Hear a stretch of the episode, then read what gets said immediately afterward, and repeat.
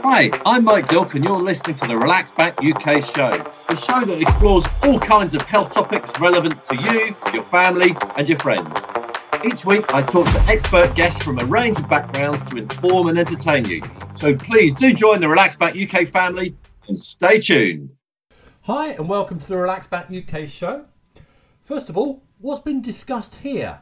It's something that I do quite a lot of and I really enjoy.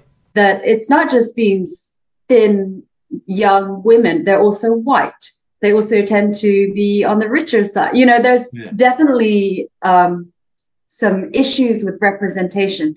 The topic is yoga. I chat to yoga teacher Sarah Highfield about her work, how she got started out as a yoga teacher, and the Om Yoga Show, uh, which is in London on October 13th to 15th. She's going to be teaching classes there, and I will be there as well, exhibiting the back out chair. Uh, and there'll also be some details of how to get free tickets to that later on. Then, from something that is good for you to something that can kill you. Heart valve problems develop over a long period of time. So, so if the valve becomes narrowed or leaky, the patient develops symptoms over a period of months or even years. So it's quite easy okay. for them to ignore it or put it down to something else or not take it seriously.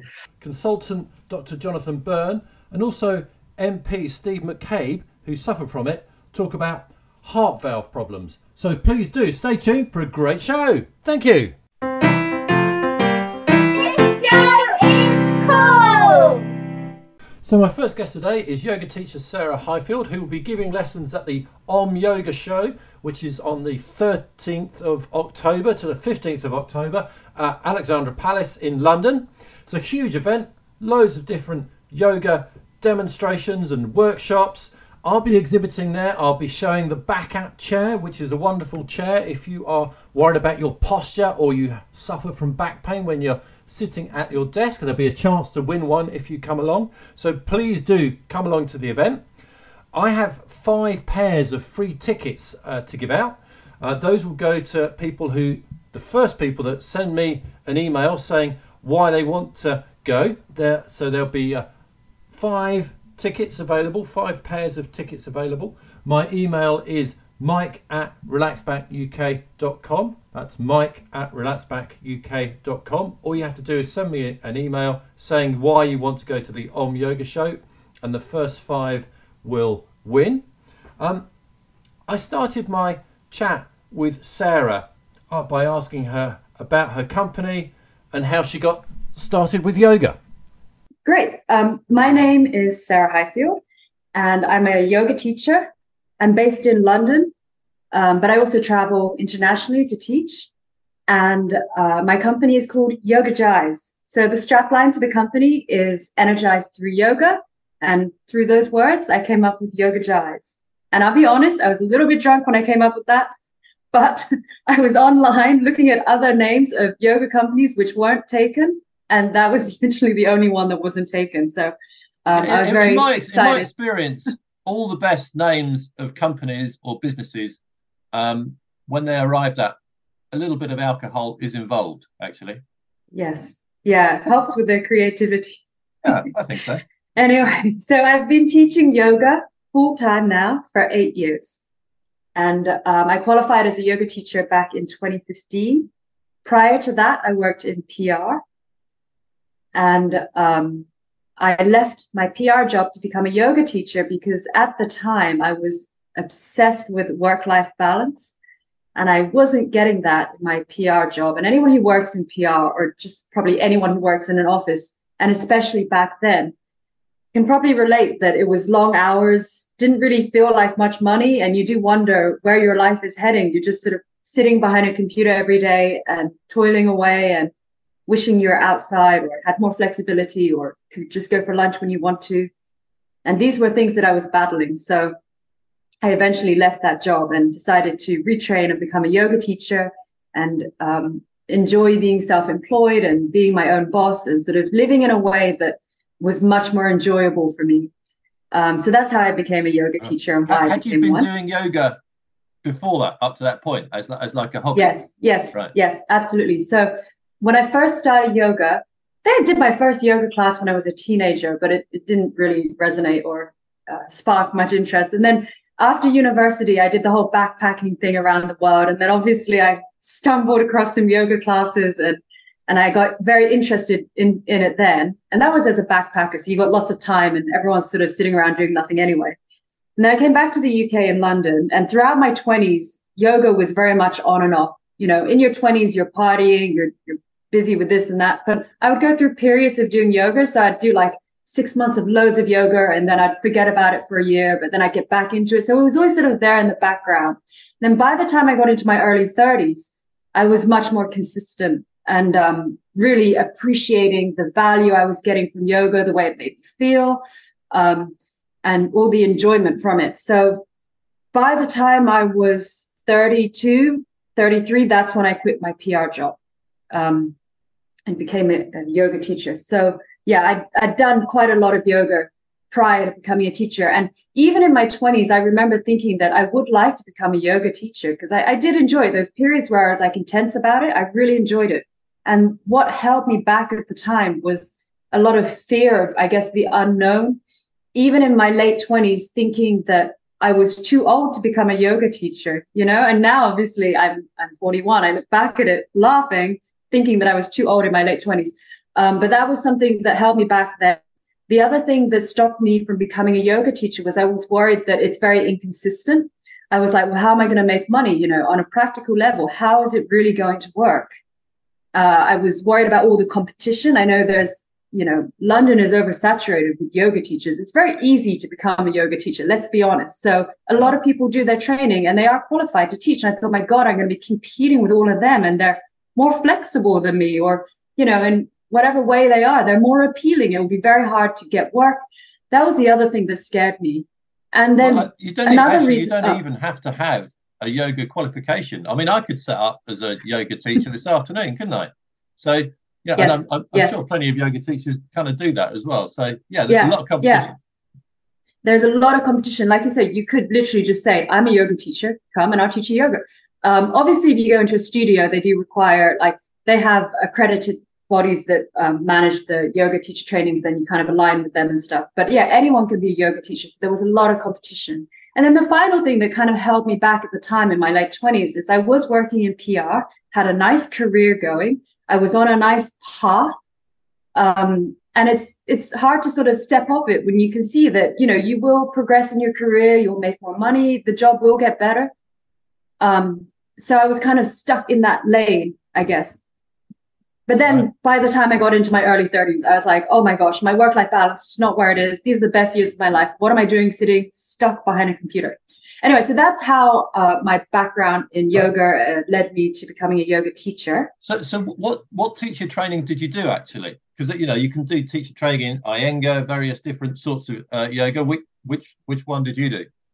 So my yoga teacher training was with a company called Tribe Yoga Teacher Training, so this was back in 2015, and I picked it because they uh, they based a lot of their training around the Ashtanga system, and that's how I got into yoga through uh, Ashtanga yoga. So it's a style of yoga, and it was at the time, you know, the style that I really liked. It's it's quite powerful. It's like it's very dynamic. You work up a sweat. It feels like quite a strong form of yoga um, that's what got me into yoga. And so when I was looking for the teacher trainings, yeah, I was very aware that there's like the more relaxed trainings and all the different styles of trainings. But this one caught my eye because it was Ashtanga uh, based and also because it didn't, you know, there there are trainings which are much more spiritual and there are ones which are less. And I'm I'm on the less spiritual end, I would say. So again, it also appealed to me for that reason.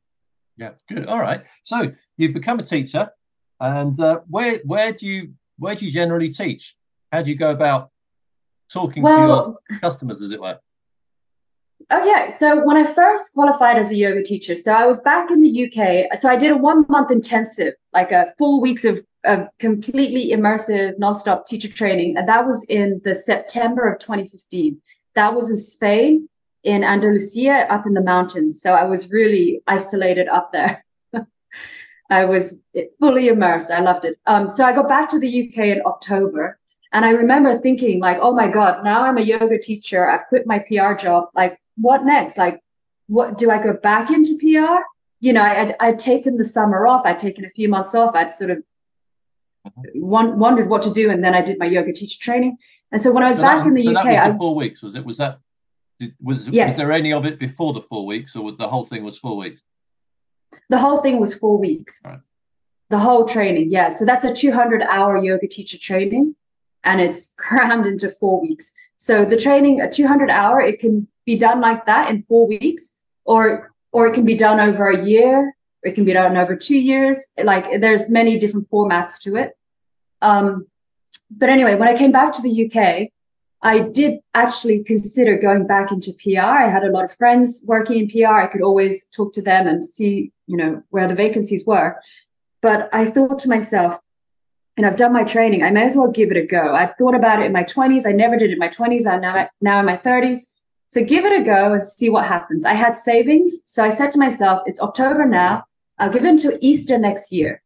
If by Easter next year I'm really not making money, then I can always go back into PR and that's what happened. So i i then just like i spoke to my my partner at the time and he's like look if you're going to make this a business you treat it like a real business. Don't think a job is just going to fall in your lap and you're teaching. You know you need to work full time if you're going to make money. And so he's like why don't you almost like treat it like a real job which it is and i had a spreadsheet and i even had a timeline of things that i wanted to accomplish you know within the next few weeks in order to get me on the ground and running. So i put together a timeline and i'm good with timelines having worked in pr we're always doing them. And i just put all these goals and i and i listed out all the different yoga studios that i would reach out to and so on and so forth. So i was being very very diligent and organized about it all. And then actually the first hurdle i came across was that um, even though I had my qualification, you can't just go into a yoga studio in London and say, Oh, I'd like to teach. You know, I've done my teacher training. Here's my certificate. I'm a good teacher. They'll say to you, Oh, well, you know, you need to have the qualification, but you also need to have five years of experience. And I was kind of like, Well, how do you get experience if you can't, you know, it's it's that cycle that you know, it's, it's the same in other jobs. I know that Yeah. experience, but you can't get a job. Anyway, I then said to them, because this was a very high profile studio in London, which I won't name. I said to them, okay, so I need five years experience plus my qualification. I said, I know someone who works in your studio who's got two years experience in their qualification because I did. And they're like, well, who is it? And I named the person. They're like, oh, yeah, he's a friend of a friend. I was like, so this is how it works. It's not even like it's that strict. You know, friends are friends get in, but everyone else needs experience. So I was like, fine, you know, I won't work here. And then I went to another studio. Um, they said the same thing. And then I went to a studio called Bodyism. They weren't strictly a yoga studio, they were more of a, a fitness uh, studio in Notting Hill. And uh, then they said, well, we don't do it just on the experience. You need your qualification, but you need to do like a yoga teacher audition. So I taught one of the, the bosses there. I went to her house, also in Notting Hill, so it was just nearby. And we did a class and she loved it. And then that kind of got my foot in the door. But then aside from bodyism, I decided, look, I'm going to focus on teaching privately because if you want to make money as a yoga teacher, you need to go private. This is like, this is a big piece of advice for anyone who's listening and wants to become a yoga teacher. I mean, you can make money in studios if you want to teach eight classes a day, or you can make, you know, the same amount of money teaching two or three classes privately. So I thought that's the route I really want to go down. With my background in PR, I'm pretty good at selling myself and I'm good at, you know, building relationships with people and explaining the, the value they get from doing private yoga. And so that's sort of the route I went down. And eventually I stopped working with bodyism after, I don't know, six months or something. And I just really focused on doing my own thing. And at the same time, I had, I originally set up my company as you know, Sarah Highfield Limited, and, and then I changed it to Yoga Jives Limited because actually I wanted more of a brand. And um, so, yeah, when you ask me where um, I was teaching, I was teaching originally at Bodyism, uh, but then mainly privately, and I still mainly right. teach privately now. Okay. Sorry, that was a very long answer. No, that's that's fine. Long long is good. So, what what sort of people do you find yourself um, teaching? Who you know who who benefits from from you know your your knowledge and your experience everyone, like I have taught a real cross section of society. I teach men, I teach women, old people, young people, beginners, uh, more advanced yogis, um, people who are stressed out, working, you know, 15 hour days and, and bored housewives. You know, there's rich people, there's poor people, like everybody can benefit from yoga. Uh, the because... reason I asked that actually is because I, so I, I, I've, I've done yoga off and on since I was 20 or so, and I'm not 20 anymore.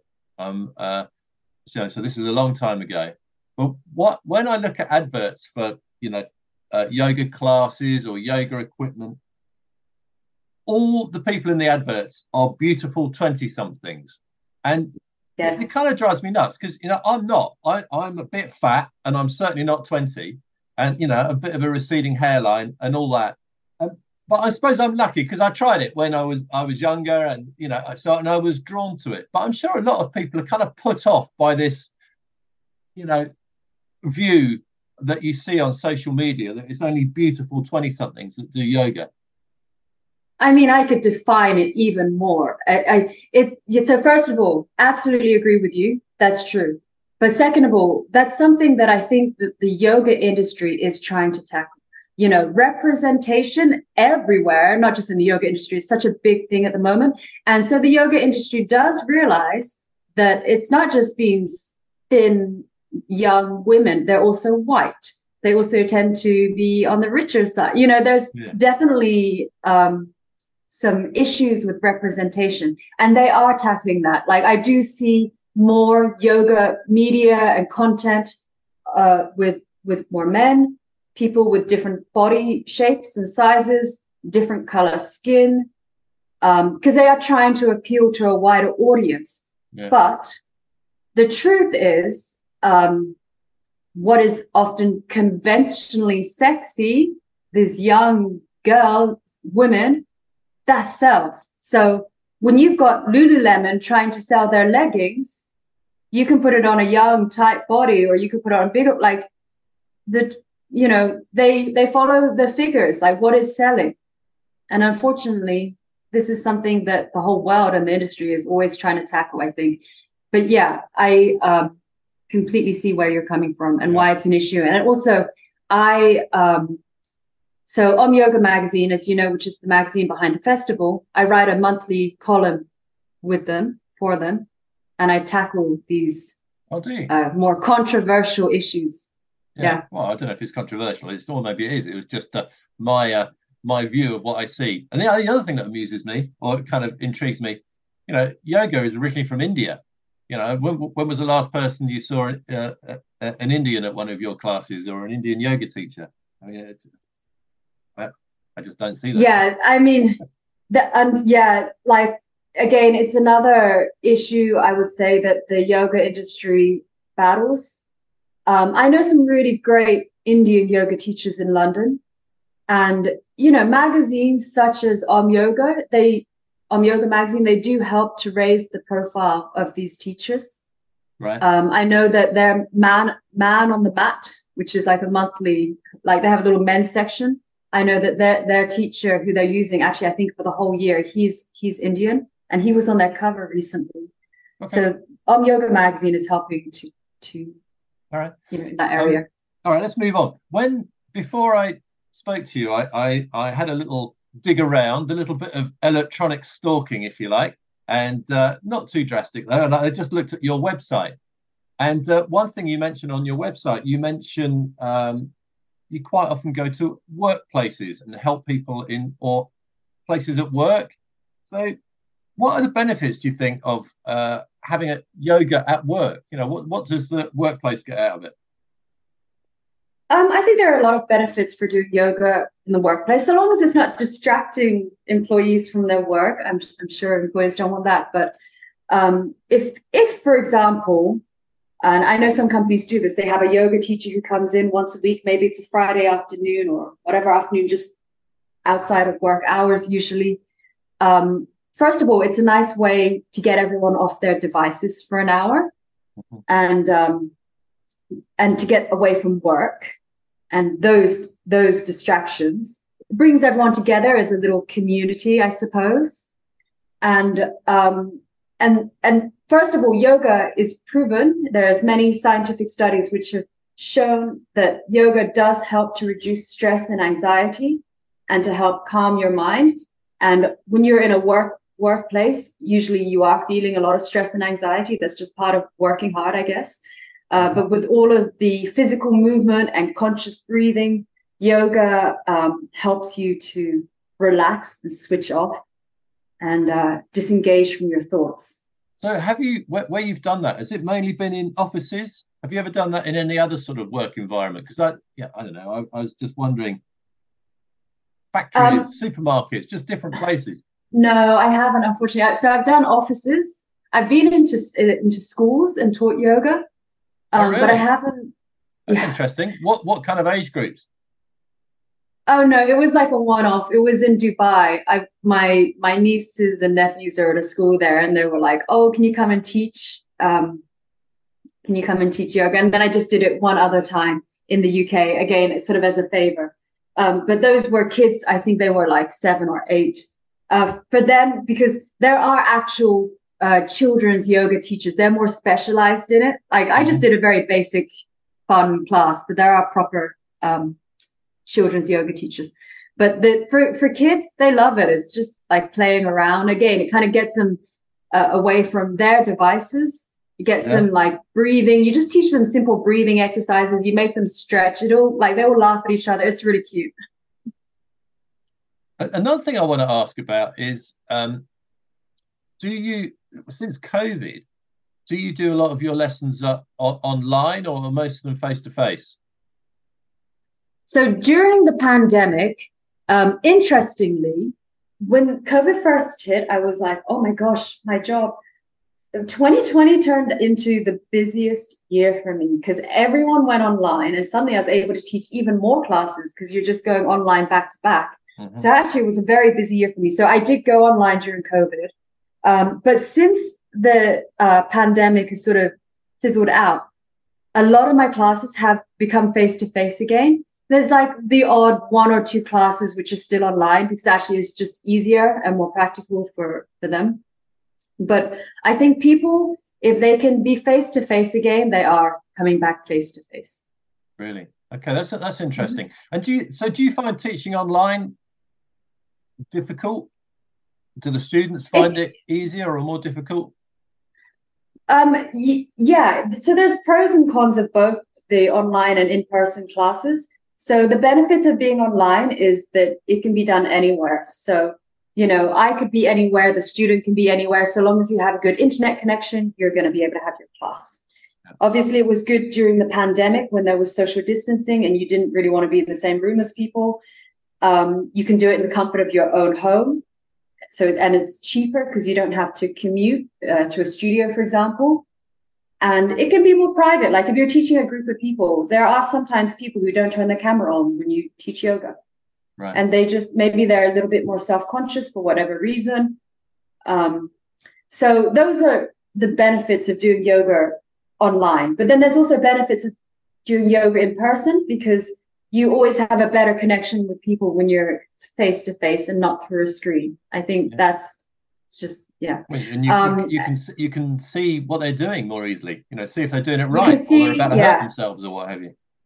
And you can also help them with their poses. So you know, your yoga teacher will often come up to you and just push you a little bit deeper into a pose, or help you, you know, just guide you a little bit more with their hands. So you can do that. And I would say there's also lower risk of injuries when you're teaching in person because you can see better, because you can sort of guide them just that little bit better when you see them in person and uh, you don't have to worry about technical issues because there's nothing worse than internet dropping out. And yeah. um, and also in a in a class or even in person or one-on-one you get a better sense of the energy in the room. It's more social. If you're in a group class you get that community feel. So there's benefits to both. Sure sure. All right look, look, let's move on to the actual om yoga show which you're going to. What what are you going to be doing there so I will be there on Friday the 13th, which is a scary sounding day, Friday the 13th of October. So that's the first day of the show. The show is, as you mentioned earlier, 13th to 15th, which is a Friday to a Sunday in October. and I will be teaching two classes. One of them is sort of a workshop and it's uh, a paid class.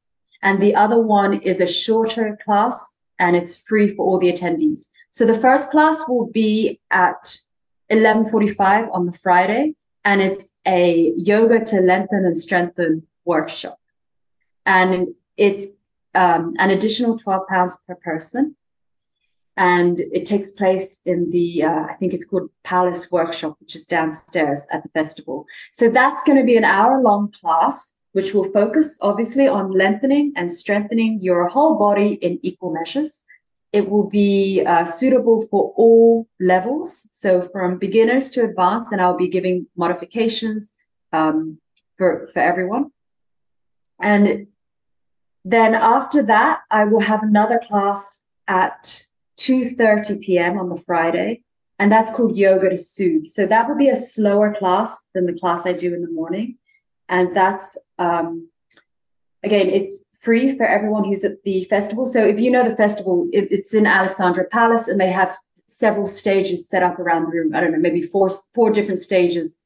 And those are called open classes. So it means that all day during the festival, on those four stages simultaneously there are ongoing yoga classes talks little events that the attendees of the festival can go to right um, so yeah both classes should be pretty busy based on last year's turnout so if people are interested in coming to the workshop get your ticket now and if people want to do the free class just make sure you, you show up early because there's usually like a little line you have to line up to go in yeah all right well i'm looking forward to it i'm sure I'll see you then because I'm, I'm, going to be there. I'm going to be exhibiting there and wandering around the exhibition. So uh, I look forward to seeing you uh, then. Uh, but for now, thank you very much indeed for chatting. Thank you very much for having me on. Let me just mention again the free tickets available to the Om Yoga Show, which is at the Alexandra Palace in London from October 13th to 15th. Uh, if you want some free tickets, there are five pairs available for one day, although the whole event is over three days, um, send me an email saying why you want to go. And uh, the first five emails will um, be picked. Uh, so it's first come, first served. The email address to send them to is mine, which is mike at relaxbackuk.com. So um, it's an excellent event. Sarah Highfield, who we just heard from, will be there. I'll be there. I'll be interviewing and also exhibiting the back chair. And the back chair is a, a wonderful chair if you spend a lot of time sitting at your desk and you're worried about your posture or you suffer from back pain. It can really help with that an awful lot. So do come along. You can try one out. I'll be exhibiting there. Next, the topic for today is heart valve health, and uh, the it's with consultant cardiologist Dr. Jonathan Byrne and also MP Steve McCabe, and he actually suffered from a heart valve problem. My first question to Dr. Byrne, Dr. Byrne, sorry, was: Is a heart attack different from a heart valve problem? They definitely are uh, different, Mike. So just to give you a, to give an example, they're both they're both plumbing problems. So a heart attack is a plumbing problem with the blood supply, the blood supply to the heart which supplies the heart muscle, and they become blocked, and that causes a heart attack. A heart valve is a different structure. The heart valve allows blood to move around the heart and leave the heart, and a heart valve problem presents in a slightly different way, uh, but is is a is a is a blockage or narrowing of the valve, allowing blood to move from one chamber to the other. So when that valve becomes leaky or narrowed, it it causes problems with the overall heart function, and the patient develops symptoms such as breathlessness or um, you know blackout, dizziness, etc. So it, it's a it's a plumbing problem, mechanical problem with the right. inlet of blood in and out of the heart chamber. Okay, so and do they tend to sort of go missed, get missed by by people and and doctors, which is kind of why you're trying to um, definitely shout about them a bit more. Okay. So, so they're definitely missed because because heart valve problems don't don't present in often don't present in quite the acute way that a heart attack would, where a blocked artery causes chest pain, the patient's very unwell. Heart valve problems develop over a long period of time. So, so if the valve becomes narrowed or leaky, the patient develops symptoms over a period of months or even years. So it's quite easy okay. for them to ignore it or put it down to something else or not take it seriously. And the way to pick it up and diagnose it is by listening to the heart. And of course, getting your heart listened to is not that easy these days because accessing GPs and accessing care is is harder. Right, right. Okay. Um, Steve McCabe, um, MP, is just about to join us as well at this point. Hello there, Steve. Hi, how are you? So, jo- Jonathan uh, and Steve, you two are old uh, drinking pals. Maybe not drinking pals, but you're old pals. You know right. each other, I think, don't you? Yes. Yes. Yes. Okay. Right. So maybe this is a good point to ask the question. I I can get the reason why a consultant cardiologist is interested uh, in this stuff about heart valves, but Steve McCabe, MP for Selly Oak in, in Birmingham, the, it, it doesn't seem quite so obvious. What's what's your interest? Well, it's twofold. Uh, I myself had a mitral valve repair uh, in 2012, so I've had the experience of being a, a heart valve patient. And uh, as a result of that, I've taken a keen interest in the the numbers of people who suffer from uh, heart valve problems and the the kind of things that can make it better in terms of treatment. Right we'll, come on to that. I, we, I was just talking to Jonathan about how the thing is actually discovered in the first place. You know, because these, these these problems can kind of creep up on you over a number of years, and you might not notice. So, what what happened to you? How was it discovered, as far as you were concerned? Well, exactly. In my case, it was discovered as part of a, a routine uh, medical. Uh, uh, and actually, at the time, I wasn't particularly aware of any of the classic symptoms. You know, I wasn't feeling particularly tired other than the fact that when I was tired, I put it down to to work, and uh, I wasn't aware of being particularly breathless or having trouble climbing stairs. But I had a routine medical, and uh, as part of that, I had the stethoscope test, uh, which de- detected a fairly distinctive heart murmur. Right. So the the point is the test has to be a stethoscope, a stethoscope put on you and a doctor listening to it. There's no there's no other fancy test or no way around that. Is that right, Jonathan? Well, well, that's the basic entry point is listening to the heart. So there there are there are ways of diagnosing it without putting a stethoscope on the chest, but they rely on imaging tests, ultrasounds, um, or sometimes using some complex AI to pick it up. But the basic principle is you can hear the problem. And if you if you don't get that screening listen uh, uh, uh, stethoscope on the chest it's often missed. And so, that's been the problem in the last few years because obviously people getting a face-to-face appointment with the gp is not not easy.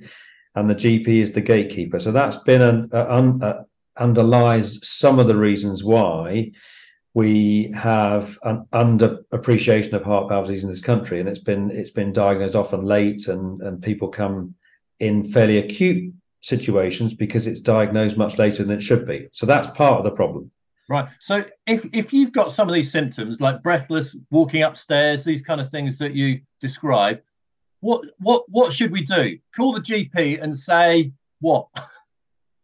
exactly that. So so don't don't be uh, fobbed off by not following them up. So breathlessness is a serious symptom. It needs investigation. It needs, you know, at the very least, an assessment face to face and a series of tests.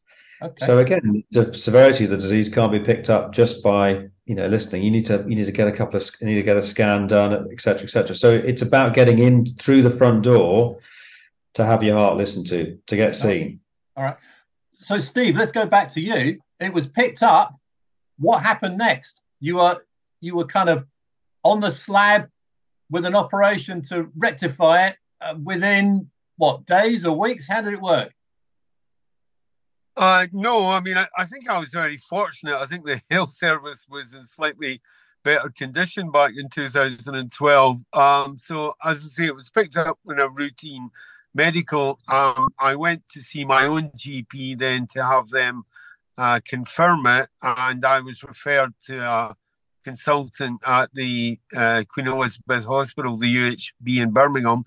Uh, and the cardiologist uh, did a, a, series of additional tests, uh, as Jonathan has mentioned there, uh, and was able to show me on a, a simulation on a computer screen exactly what was happening. And um, he basically said that I had a couple of choices that uh, I could be put on medication, but there was a risk that the condition might, my heart may deteriorate uh, and I may end up needing surgery, or I could be assessed for surgery there and then. Obviously, it was open heart surgery and it was quite a big operation and it was something I had to consider.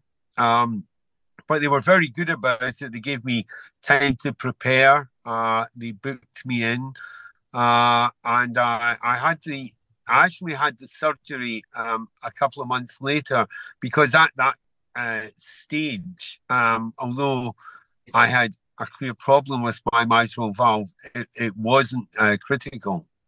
So I know Jonathan needs to go. So, quick question to him: What what brings this on? Is it just like we're unlucky in our genes or what have you, or is it because we got a stressful job? Like in, in Steve's case, you know, being an MP isn't exactly a walk in the park. It's a serious, stressful job. What what brings it this on? So it depends on the type of valve disease. So if you look at Steve's valve problem, it was a leaking mitral valve, and and that's the valve that allows blood to come into the heart pump through the atrium. And that can degenerate for a number of reasons, usually because there's a weakness in one part of it that over time gets weaker and weaker. So throughout adult life, you can have a slightly weakened mitral valve. And then once it, get, once it gets to a certain stage, it just starts to degenerate and become even more leaky and cause problems with the heart, with the breathing. Other valve problems, the aortic valve being the obvious one, occur as one gets older. You get calcium deposits on the valve. Uh, the valve becomes restricted and narrowed and restricts the flow of blood out of the heart.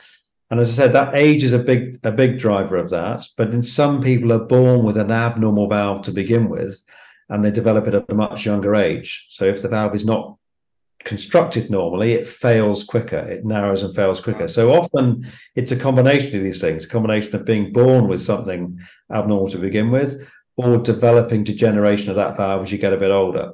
And the reasons for that are complex. But age is a big driver. So it's a, it's a disease which affects people as they get older. If you're diagnosed, is it is it too late? If you change your ways, not drink quite so much, do more exercise, etc., all the things we're told about with high blood pressure, uh, yeah. is it like, sorry, pal, it's too late on the slab? Funnily enough, it, it's it's not generally a lifestyle associated problem. Right. So most of the things that we see in cardiology are due to sort of too much smoking, too much eating, etc. But valve disease is one of those that isn't. Um, it's one of those things that can occur, you know, out of the blue in fairly healthy people. Oh. And just to just to add that to the time, the way that it's treated is varied as well. So Steve had an operation ten years ago, but there's a whole range of new treatments, keyhole treatments, which mean people do not have to have major open heart surgery. It can be done, you know, under under a local anaesthetic, you know, from the leg. Uh, so these new procedures have also opened up this possibility of treatment to people who otherwise might have been considered too far down the path or too yeah. high risk. So there's okay. a whole host of people being treated for this condition now that, that wouldn't have done before. So okay. it's a very exciting, important time for heart valve disease, and, and important we get the message out that you know you can be treated.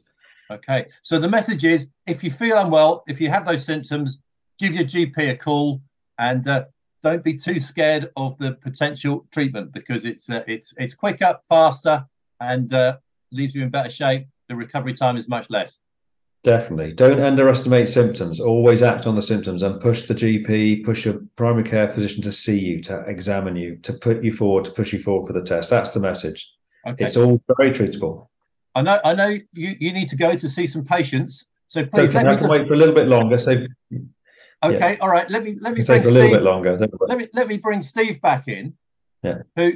So you you you went through this. You had the operation. and you feel much better for it. And you, you know, you've had a, a, a busy, productive life for the last 10 years. Yeah, I mean, to the best of my knowledge, I, I made a, a, full recovery, and so I would certainly, you know, urge anyone to go uh, and have treatment. Obviously, as Jonathan says, there are much uh, better treatments now. I did have open heart surgery, and it was quite a, a lengthy, maybe you know, three to six months uh, period of recuperation before I was back to being fully fit. But uh, a couple of years ago, I saw an 85 year old man have a, a transcatheter procedure at St. Thomas's Hospital. It took about 35, 40 minutes, and he was back on his allotment in three weeks. That's right. And who did did you do that, Jonathan? Were you were you the uh, guy at the controls then? No, so it's Thomas's team, but you know he's absolutely Steve's absolutely right. It's a it's a transformative procedure. It's high elderly patients, high, you know, 35, 40 minutes and up and walking four hours later. It's, it's even quicker now, Steve. So five, four or five years ago, it was even more involved. So they're out of hospital within 24 hours on in most cases and back up walking around in a few days. So it's a really, really good, effective, safe treatment with low risks. And it, it's a no-brainer, really, because if you don't have the treatment, you will carry on yeah. getting more and more breathless. You won't be able to move, and in the end, actually, it's going to kill you. Yeah, so that just the mortality that, that if you do not have treatment, particularly with the aortic valve disease, the mortality with severe aortic stenosis is about 50% at one year. So half the people will be dead without treatment within a year. So there's a time dependency to it as well. It's very important that we stress that. Yeah. Quick, effective treatment. But do not put it off. Give your Don't GP a call. Uh, now, this is interesting because I, last week, because I knew I was going to do this call, uh, I, I called my GP as a test um, and said, look, I'm getting to this age. Uh, I'm, I'm 57. You know, my, I, I suffer high blood pressure. I haven't had anyone listen to my heart for years. And um, they took it very seriously uh, as far as the blood pressure was concerned. But still, I've had no one listen to my heart. Yeah. Um, so, which worried me slightly, actually, con- considering. So, uh, maybe I should be giving my GP another call. Maybe you should. I mean, I think the the problem the problem, as Steve says, the health service is under huge pressure, and I think not to blame GPs because their workload is extremely high and they're short staffed. So the number of face to face appointments is limited. That's a problem that's a problem for pe- people you know in their middle age who want a checkup because you really need face-to-face review. You need to be examined. You need to have a you know a blood pressure check in person. So that's a big problem. Uh, and and the solution is is giving them more time and having more gps to do the job. Yeah. That that that might be a topic for another show actually yeah. because i know that is not simple. I always like to talk about health and and and the nhs on this show but maybe we should do that another time. Uh, but either way, look, Jonathan, thank you so much uh, for chatting. And, and Steve, thank you for coming and telling us your story. And uh, now it's really good to see uh, that you are fighting fit, because let's face it, MPs do need to be fighting fit very often. well, as I say, I'm very grateful for the treatment I received, and uh, I think I'm in pretty good shape. Yeah. Well, I can I can see you. You're you're in your car doing this call now. You look you look um, uh, in fine fettle. So uh, both of you, Steve and Jonathan, thank you very much indeed for chatting about this important topic. Thank you, Mike. You're welcome. Thank you very much to my guests on this week's show, and they were yoga teacher Sarah Highfield, MP Steve McCabe, and Dr. Jonathan Byrne talking about heart valve health. A big thank you, as ever, to you for listening and have a healthy week. Until next week. Thanks for listening to the Relax Back UK show. Join me, Mike Dilk, again next week for more fascinating interviews and chat. If you're listening to the podcast version, please subscribe, like, and share it with your family and friends. And have a healthy week. Until next week.